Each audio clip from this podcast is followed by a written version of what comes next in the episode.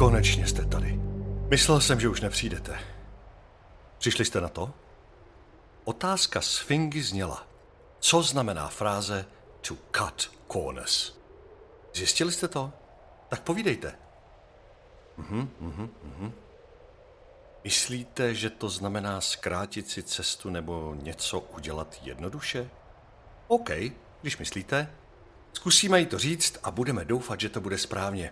Jinak se odsud nedostaneme. Sfingo! Ano! Máme správnou odpověď na tvoji hádanku. A jak zní vaše odpověď? Naše odpověď zní, že fráze to cut corners znamená zkrátit si cestu nebo něco dělat tak jednoduše, jak to jde. Ano, to je správná odpověď. Jste volní, můžete se vrátit zpět. Tak, to jsme zvládli. Děkuji za vaši pomoc.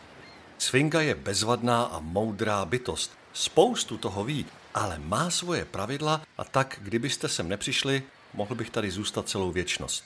No, byla to sranda a rovnou jsme se něco naučili, což je ta nejlepší kombinace. Zase ji někdy navštívíme. Pro tentokrát se mějte a nezapomeňte. Ne vždycky a při učení nových jazyků zvlášť je nejlepší cut the corners. See you later. Bye.